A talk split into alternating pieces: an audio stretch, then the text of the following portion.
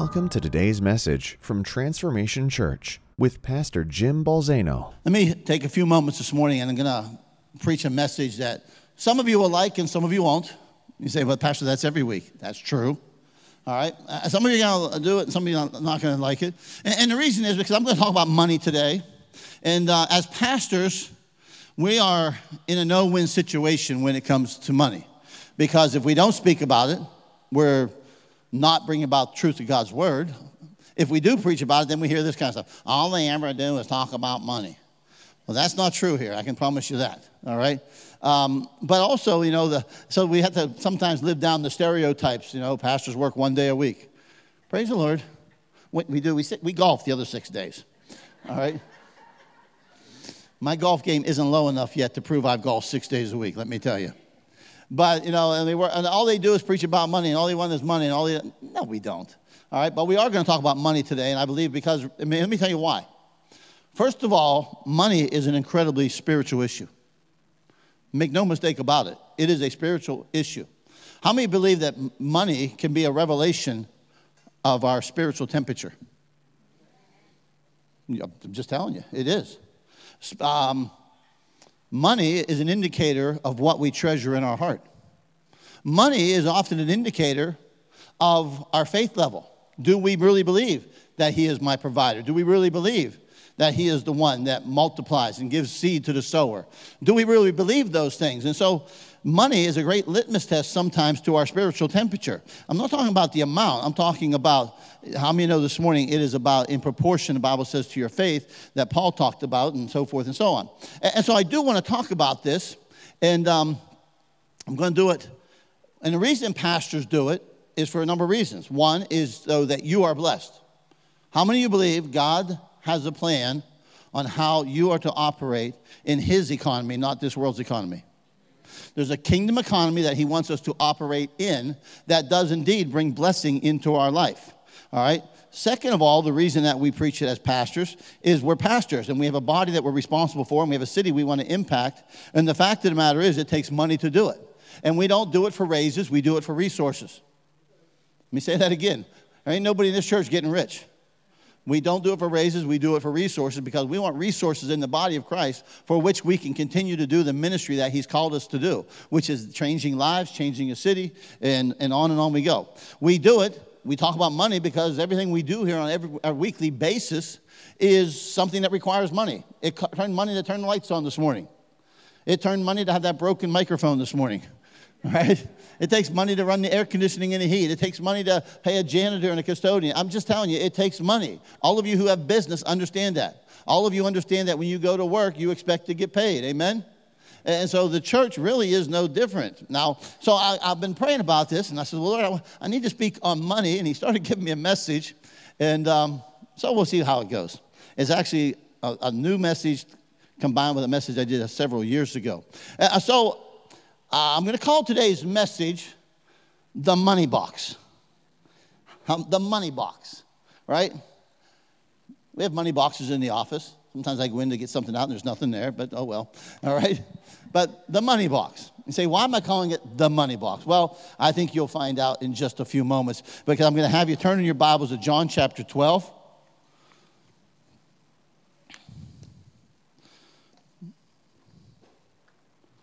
John chapter 12. Let me actually get to it as well. Beginning with verse 1, it says, Then Mary, took a pound of very costly perfume and of pure nard and anointed the feet of Jesus and wiped his feet with her hair. And the house was filled with the fragrance of the perfume. All right?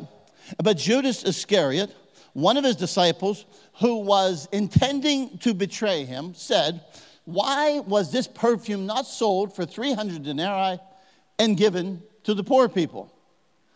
Now, he said this not because he was concerned about the poor but because he was a thief.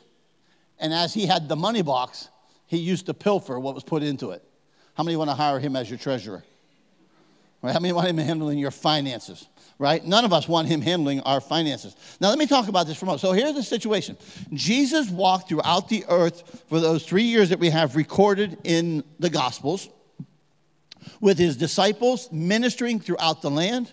The Bible says he had no place to lay his head uh, and a number of other things. But one of the things we know is there was a community money. This money belonged to Jesus and his ministry, right? And Judas was in charge of this money. He had the money box. All right? You say, well, where did that money come from? Well, let me give you one illustration of where it came from, looking at this scripture. All right? This, this is actually found in the Gospel of Luke, chapter 8. Soon afterwards, he began going around from one city and village to another, proclaiming and preaching the kingdom of God. The twelve were with him, and also some women who had been healed of evil spirits and sicknesses. Mary, who was called Magdalene, from whom seven demons had gone out, and Joanna, the wife of Chuza, Herod's steward, and Susanna, and many others who were contributing to their support out of their private means. I really believe this is an interesting scripture when you look at it. Let me back up for a minute. It says, And some women who had been healed of evil spirits and sicknesses, as well as Mary. Think about this. Jesus transformed their lives. And when Jesus transformed their lives, they now became a contributor to the ministry of Jesus. Let me support you in what you are doing. Listen to me for just a moment this morning. How many of you have been transformed by Jesus Christ? How many of you think we should contribute to the ministry of Jesus Christ? All right, if yeah, listen, like man, he, he's changed my life. He's changed my world. He's changed your lives. He's changed your world. Some of you went from darkness to light. Some of you went from from uh, addiction to healings, addiction to freedom all because of the power and what Jesus Christ did on Calvary. All right? Now, let's look at a few things. Let me tell you about Judas for a moment. So here was Judas. He's in charge of the money box. Let me tell you, first of all, what I learned about Judas is Judas was a taker, not a giver. How many know life is full of givers and takers? How many of you met both? All right, there's givers, there's takers. I've met them both. All right, and they're not, they're not defined by what they have in their pocket. Givers can have no money. Literally, I've met givers who are dirt poor. I've met takers who are filthy rich. I've met the opposite, all right? So, so understanding this morning that when you're looking at the life of Judas and you look into the scriptures, one of the things we see very quickly is he was a taker, not a giver. I would suggest this morning that God wants us to live as givers, not takers. Okay? Takers, let's just, takers always resent the giving of givers. Here he is, he's in the presence of something beautiful, something incredible. This woman, whose world has been rocked by Jesus, comes in, breaks this bottle of costly perfume, pours it upon his feet. It's an extravagant offering, it's an extravagant love offering, it is an extravagant um, demonstration of praise, worship, love, adoration. And Judas, what's he? Wow, that money should have been, that, that, that, that money should have been given to the poor. You know how many people I have met who are takers, not givers, who are always critiquing the giving of others? It's an amazing thing. You know, I was, I was looking, no, I won't, I won't go there yet. All right, takers always judge the actions of others to validate their inaction. You know, Judas was a thief. He's taking money out of. He's not contributing to. But all of a sudden, he's watching somebody who's pouring out this extravagant offering on Jesus. And in order to validate his inaction, he begins to critique and judge the actions of that woman. Now, let me show you another one. Takers always critique the actions of others. I'm sorry, I got ahead of myself. No, I didn't. I got the same one twice. There we go. Takers always critique the actions of others to hide their actions. He was a thief. How many know he was not demonstrating he was a thief? How many know he was hiding he was a thief? He was hiding what was lurking in his heart. He was li- hiding what he was doing. But let me critique what she is doing in order to hide what I am doing. Now, all right? So get this. I'm just setting some of this up. So Judas was entrusted as the keeper of the money box to manage the money that belonged to the master. All right? The Greek word that talks about when he took from the money box, the pilfer word, that Greek word means both to carry and carry off. Judas, Judas did both. He was carrying the money box and he was carrying off the money that was in the box. All right, the verb that's used in that context shows, demonstrates that it was habitually carried off. This was not a one time thing. That the verb that was used, was he was continually, habitually stealing from the money box where the money that belonged to the master was kept. I don't know about you, I don't want to be Judas. Right? Like, I don't want to be Judas. Uh, so I want to talk a little bit this morning about you and I, all right? And how about you and I are keepers of the money box. Uh, uh, understand something this morning. The Bible says that the earth, all of the earth, belongs to Him, right? Uh, uh, uh, think about this. To effectively manage God's money that's in your possession, because how many, how many know this morning? You literally cannot. We hear the phrase all the time. You can't take it with you. How many know you literally can't take it with you? You ain't taking your house, your car, you're not taking your money. You're not taking your dog. Well, maybe I'd like to send Penny's dog with her. But you're not, there's nothing of this world that you are taking with you into eternity. Why? Because it's not yours. It's on loan to you while you're on the face of this earth. It belongs to Him. So you have to come to a place and you have to answer this question in your mind to effectively manage the money box at your disposal. Am I a manager or am I an owner? That fundamental approach is the foundation for how you act. It's either yours or it's either his. It's either his on loan to you or it's either yours in your mind. If it's his, you try to accomplish his purposes with it. This answer will determine how you view what's in your possession. Judas, watch what Judas does. Judas mismanaged the resources of the master because Judas was selfish. Selfish people do not manage the resources of others in the right way. How many of you have had to teach your children not to be selfish? Well, none of you had little heathens born. Okay, all right. how many of you had to teach them how to share? All right, it's not natural, is it? No, it's unnatural to us. We want it. It's mine. I want it. Right? And, and Judas operated from a selfish, self centered motivation. There's a lot of people that approach Christianity in a self service fashion. It's about me getting my salvation so that I can get to heaven so that I can be blessed, so I can this, so I can that. Listen to me. Heaven is not our goal. I've told you that before. It's our reward. And I want to go to heaven. I want to be blessed by God. Amen? I got no problem with any of that. But understand something.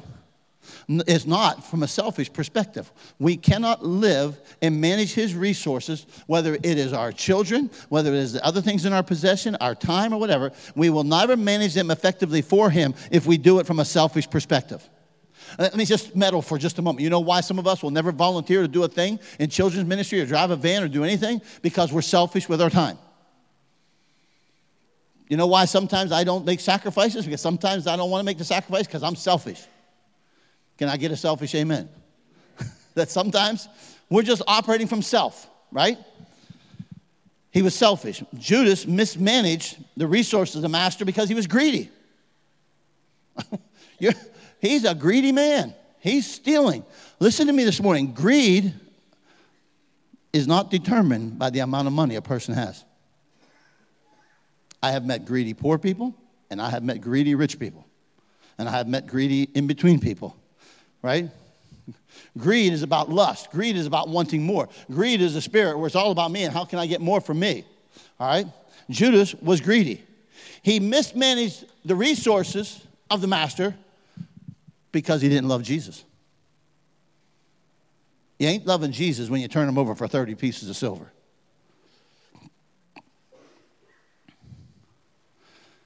I manage resources that are, belong to my wife in a certain way because I love her. There's a reason her dog isn't dead.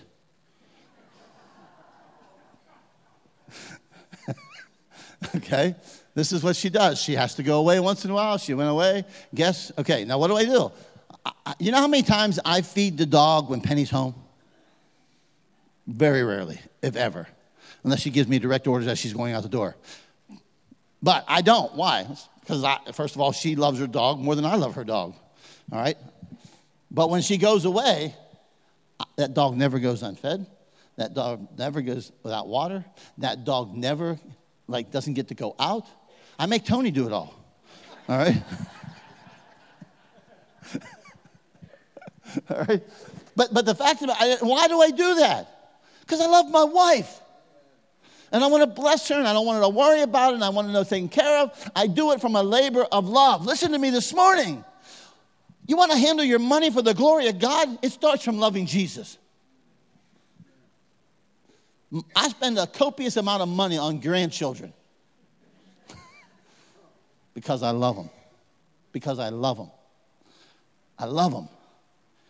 All right? Judas didn't love Jesus. He didn't love Jesus. All right? So let's talk about this for a moment. Because think about Judas. Here he was mismanaging the master's resources. And we often think about Judas and those 30 pieces of silver. The day that he went to the, uh, the, the, priest and the high priest, and, and he went to them, he said, What will you give me to betray him and turn him over to you? And we remember that moment of betrayal. Well, let me tell you something. The moment of betrayal was preceded by a life of betrayal. This moment that came to a cataclysmic moment where he didn't, that he said, Give me the 30 pieces and I'll point him out to you. It's easy to get to that point when you've had several years that led up to that point. You didn't just start having an affair, it was something that took place day after day, moment after moment, that led to that moment. Physical affairs rarely start physical, almost always start emotional. Say, well, what's that got to do with this? it's the principle behind it. Judas didn't get to that moment. All of a sudden, he woke up one day. I think I'll betray Jesus today for 30 pieces of silver. No, it was this habitual taking, taking, taking, stealing, stealing, mismanaging. What I have in my possession that belongs to him, I'm going to use for myself. I'm going to take it for myself. And all of a sudden, he gets to a moment where I've got an opportunity to get even more. You see, the thing about it is, Stealing from Jesus is no less a betrayal than turning over 30 pieces of silver. It's interesting to me that the Bible talks about how, in, in the book of um, Malachi, that we rob God when we don't tithe. He accused them of robbing. What, what do you mean we rob you? How do we rob you? In tithes and offerings. Ouch. So you mean to tell me that Malachi, the prophet of God, told the people of God that you're robbing me when, you're, when you won't give me tithes and offerings? Yes. You mean they were thieves? Yes. You mean they were like Judas? Yes. Ouch. Can anybody say ouch this morning? I want to let you know something this morning. There was a season in my life where I was like Judas. I didn't give like I should. I didn't tithe like I should. Praise God, I give now. Praise God that He has done a work, because giving, it's an act of grace as well. That, that God had been able to take me to a place. Man, I, first of all, I love to give. Okay? But now, I'm no longer like Judas. And I know some people are saying, man, that's really harsh, Pastor. Is it? I'm not trying to be harsh. Because in a minute, I'm going to show you what a blessing it is to be the steward of God. You see, we may never turn Jesus over for 30 pieces of silver, but we won't use our 30 pieces of silver for him. Ouch. Come on, just say ouch. You don't have to say amen, just say ouch. Right? Like, uh, uh, uh, I would never, I would never turn him over. I would have never done that. I would have never said, I'll give you Jesus for 30 pieces of silver. But oh my, I've said it a lot in my life where I've said, but I can't give him this and I won't give him that. How many know there's a big difference between can't and won't? Let me tell you something. There's, there are some times where, where, where we literally maybe can't. But most of the time in my life where I have experiences, it's not a can't, it's a won't.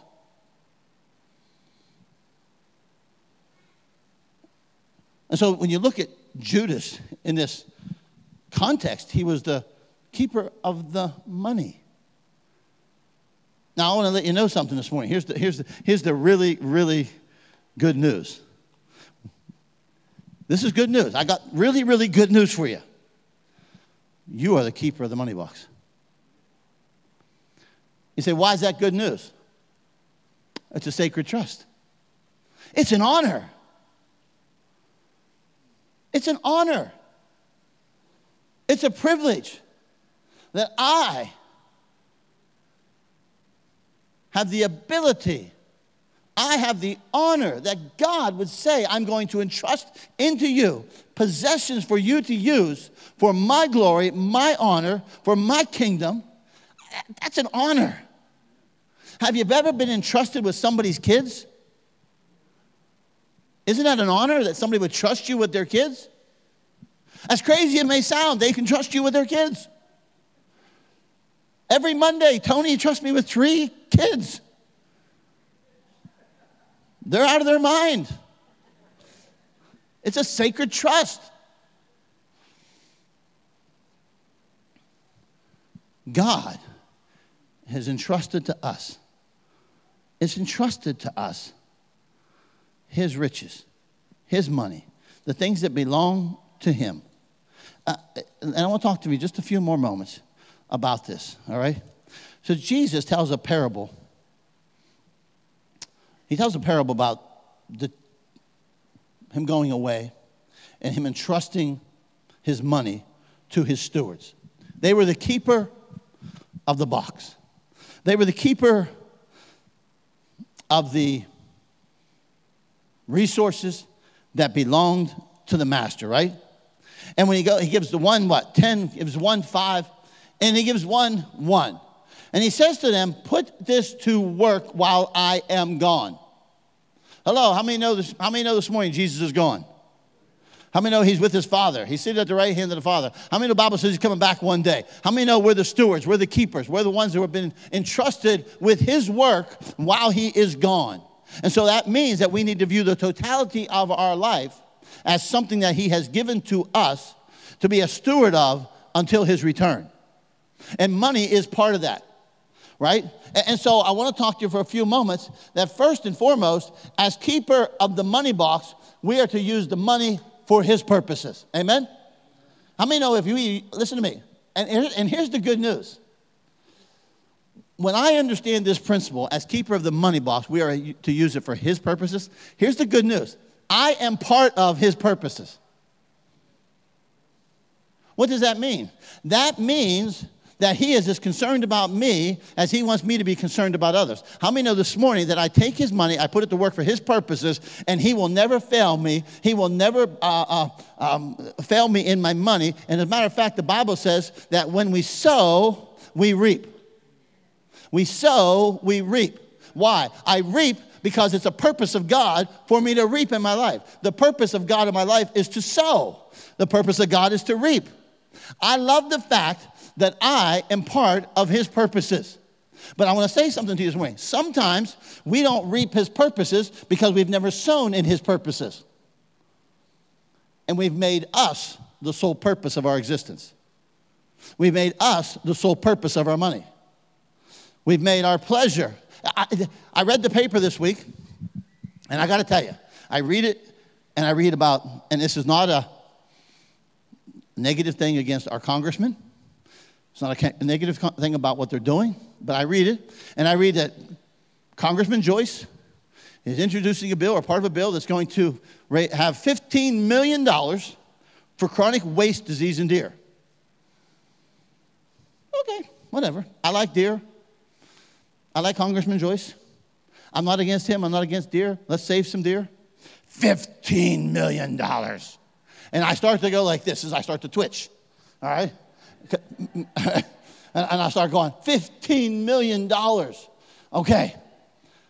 And I, and I just literally start going like this. All that we're trying to do over in that neighborhood, all we're trying to do through the race, just find me a million. I'll take a million. Just find me a million. I don't want 15, just find me one. And I will stop the chronic waste disease in that neighborhood.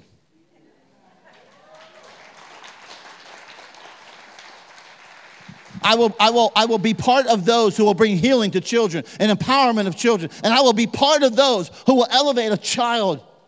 Just find me a million. And we're going to spend 15 on deer. I love deer. Matter of fact, I used to hunt them all the time. Now I'm a lover, not a hunter anymore. Now I just watch them. I become docile in my old age. But it's not the 50. Find me a million to put to work to his purposes. We live in a world that's upside down on the priority scale. Kevin Durant will not play a single basketball game next year. Eric and I were talking about this. And he'll make $34 million. I don't begrudge Kevin Durant his $34 billion, $34 million. That's the market that's set. He should take it. And he should put it to good use. What I begrudge is the value system of a society that somehow has gotten to a place that athletes are being paid $34 million a year to play basketball. When school teachers are making fifty or sixty thousand dollars a year, where policemen are making fifty or sixty thousand dollars a year, where we're struggling to try to raise children out of the opioid epidemic, when we're trying to get people like that, that's what I struggle with. It's upside down because it's operating according to the standards of the world and not the economy of the kingdom. It's about his purposes. Your, his money in your hands is for his purpose. But listen to me, you're a part of that purpose. Your family is part of that purpose. He wants you to be blessed, he wants you to be provided for, and he doesn't care if you have things. Can I get an amen on that? All right. As a keeper of the money box, we use his money in the spirit of the master. Judas used the money box in the spirit of the devil. Why? because he stole from it. And the thief comes to steal, kill, and destroy. The spirit of the enemy is thievery. The spirit of Jesus is giving.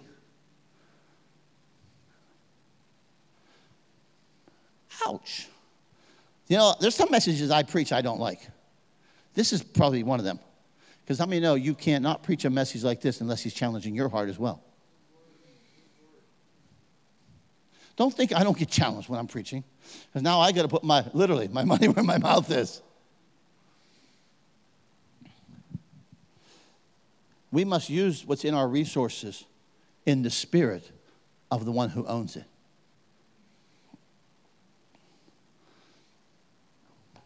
As keeper of the money box, I use his money to bring a revelation of his resources to this world. sat one day and had a discussion with a young man. He was telling me all the ways that the right school would never work. That we didn't have this much money, we didn't have that much money, and this was going to be that, and all this stuff. And, and, quite frankly, on paper, he's right. He's absolutely right. And I looked at him and I said, Do you think I went into this because the numbers made sense on paper? Do you think I went into this because the money made sense? The money never makes sense. They're never going to make sense, but God is going to make something senseful out of something that seems senseless. You understand, one of, one, of, one of the gods of this age, one of the gods of this age is money. Money. And when we say we can't because of money, we're worshiping the God of this age.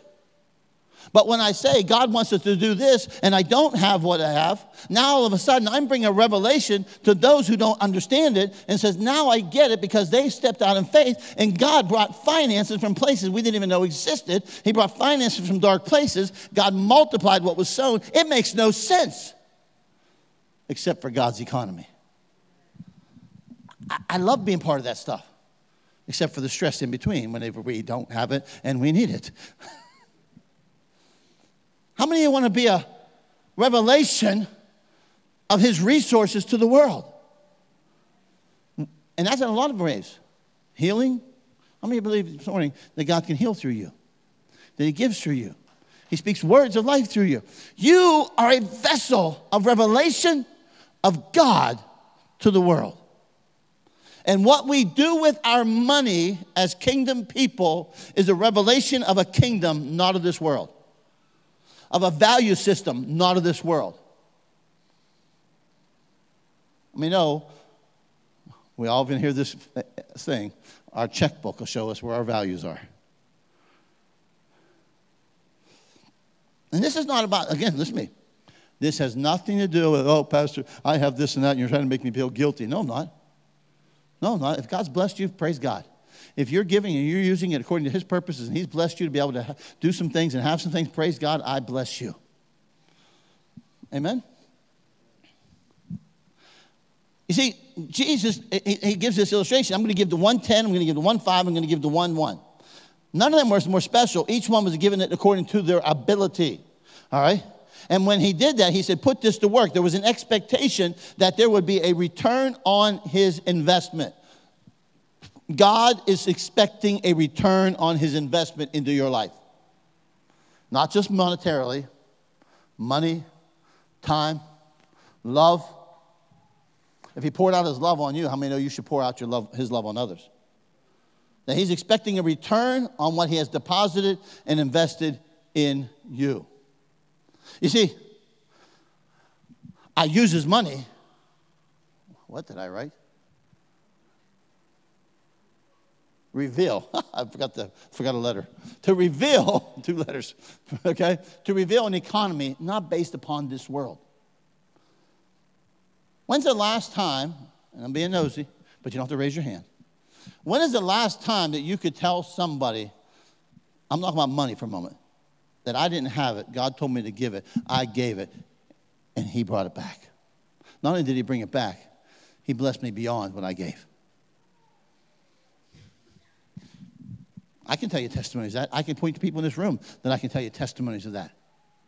But when's the last time you've had one to relate to somebody that you can say, let me tell you about my God? Let me tell you about my God that told me to give his money. I did it.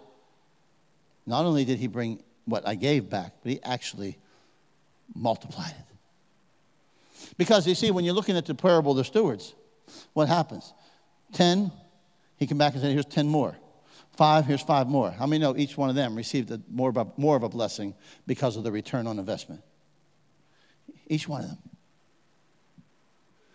As a keeper of the money box entrusted with more when I am faithful with what I have. I'm not giving you more of anything if you're not faithful with what you have. How many of you give more responsibility to your children when they're irresponsible with what they already have? How, many of you give your employees more responsibility when they've been unfaithful with the responsibility they have. How many of you give money to somebody who's been irresponsible? No, of course not. But I will promise you this the Bible teaches an economy, the Bible teaches a principle that when you are faithful with little, God will give you much. That when you're faithful with little, you'll be given much. The Bible shows it. All right, I'm faithful with what I have. Here's the, here's the thing whether we like it or not, and some of you just are hating this message today, and you're hating me at the moment. I love you. Notice I not, didn't say whether you like it or not. I said whether we like it or not. We are the keeper of the money box. This is his money box.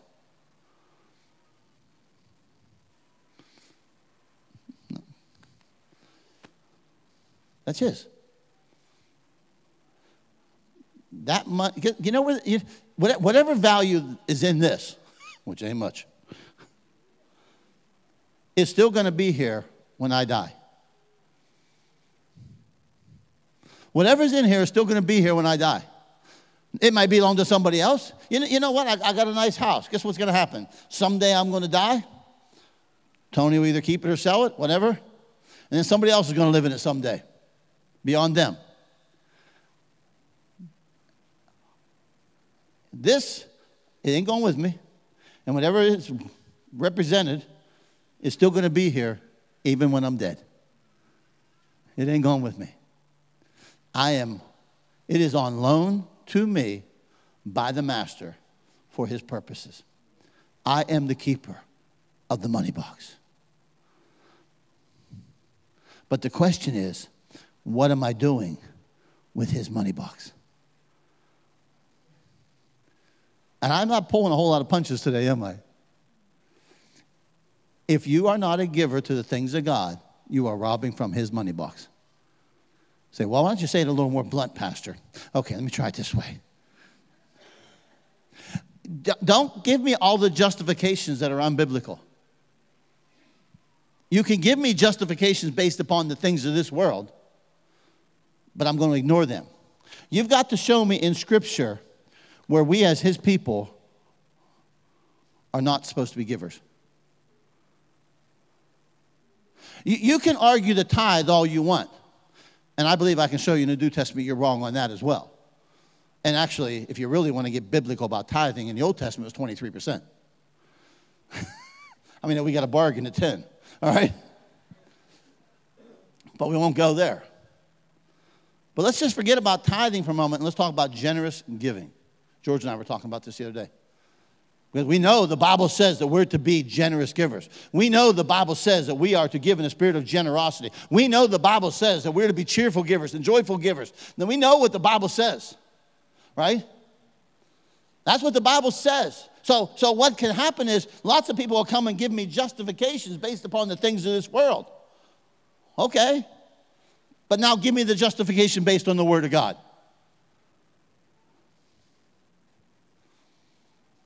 And if you can give it to me based upon the Word of God, praise the Lord. Show me where you're not supposed to be a giver in the Word of God. You're saying, boy, we must need money. We don't need, well, we always need money because it's all about the resources and what we do with it. And I always hear stuff like, wow, boy, things must be good. They got a new couch in the foyer. Let me tell you about that couch in the foyer. 200 bucks. That's right, $200. Pastor found the deal. I was out one day. I hated those stinking chairs were out there, and I didn't want to spend a lot of money on this thing. And I walked past this couch, and I saw it was $700, marked down to $500, marked down to $300. Then I saw a little sticker, and I said $200. I said, "Whoa, baby, sold."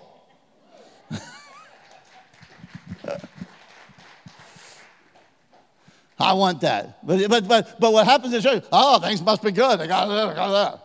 Oh, things must be bad. He's preaching on money. Listen to me. I will say this to you. The vision of God for this house and through this house is bigger than your tithes and your offerings. Your tithes and your offerings lay the foundation for Him to bless to accomplish the vision. That's the foundation. That's the foundation of it. And so, do I want you to give? I sure do. Why? So, Pastor can get more money? If Pastor was worried about more money, I would take more from the church and make my wife stop working. She works because we always have done that, and it helps us, quite frankly. It's a good thing that the hospital pays her hospitalization. I like that deal, right? I'm saying, I'm trying to say to you, do I want people to give more money to the church? Yes. I just want, do I want, do I want, I just want you to be faithful. I want to be faithful. I want to be found faithful. Judas was not found faithful. Some of you don't like being compared to him. I don't like it either. The question is, how are you keeping his money box?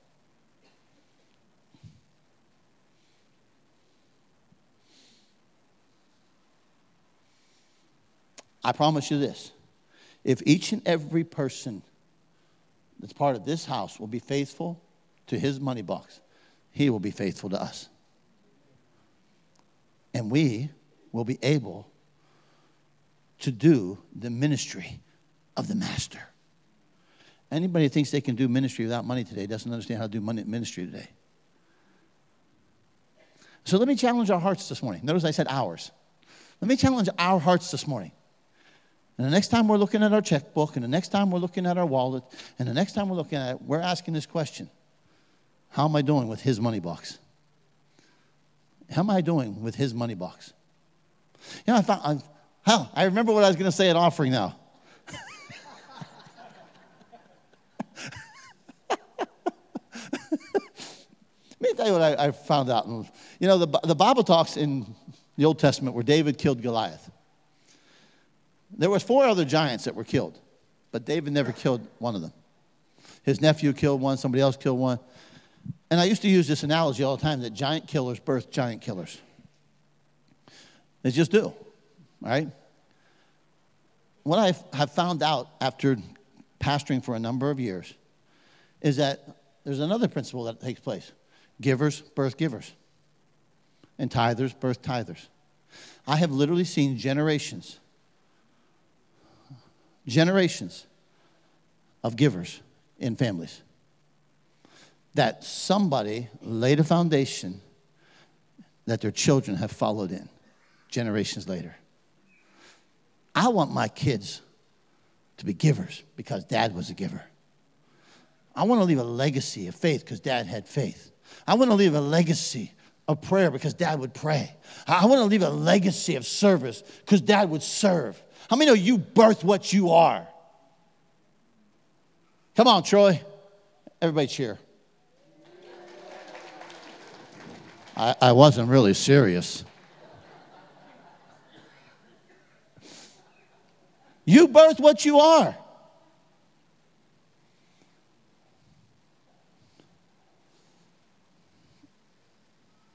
Father, this morning, would you help us with this message? And I mean us. We have a responsibility, we have a sacred trust. We're stewards, we're not owners. We're managers of your resources, not owners. You've called us to be givers. You've called us to be generous givers. You've called us to be faithful givers.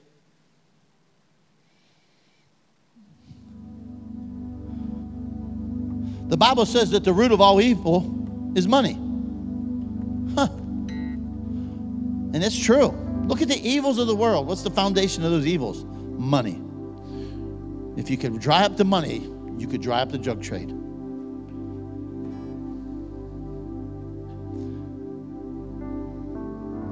The money, money is the root of all evil. And yet, the church has been put on the face of this earth as part of that which offsets the work of evil. May our love of money never be a hindrance to our fight of evil.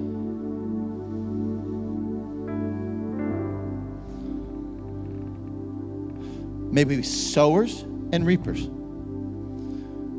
May, may we be givers who become receivers. When I give, I have received the blessings of God. And Father, this day, this is a sobering message. It's a reminder today of who we are children of God, priestly sons of God.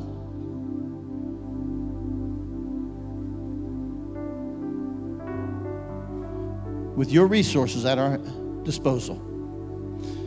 May we be faithful servants of the money box. In Jesus' name, amen. Come on, stand with me for a moment. Now, listen to me. I want you to experience the joy of giving. I want you to experience the joy of walking in faith. I want you to walk in the joy. Do, do, do, you remember the day, how much joy we had that one day where we gave the $76,000 for the roof on 11th Street? The joy. You remember the joy we had when there was $147,000 given for a classroom building? Do you remember the joy? That joy isn't just reserved for special moments. That joy is something we have as we operate in a lifestyle of giving, a lifestyle of generosity, a lifestyle of being faithful with His resources.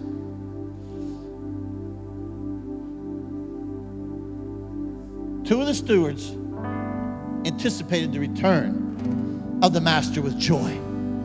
One anticipated as fear and dread, and so he hid what he had. This day, we want to be those who operate in joy as we are the keeper of the money box. Man, have a great day. Allow this to penetrate your heart. Allow it to minister to your heart. Allow it to cause you to rise up and say, you know what?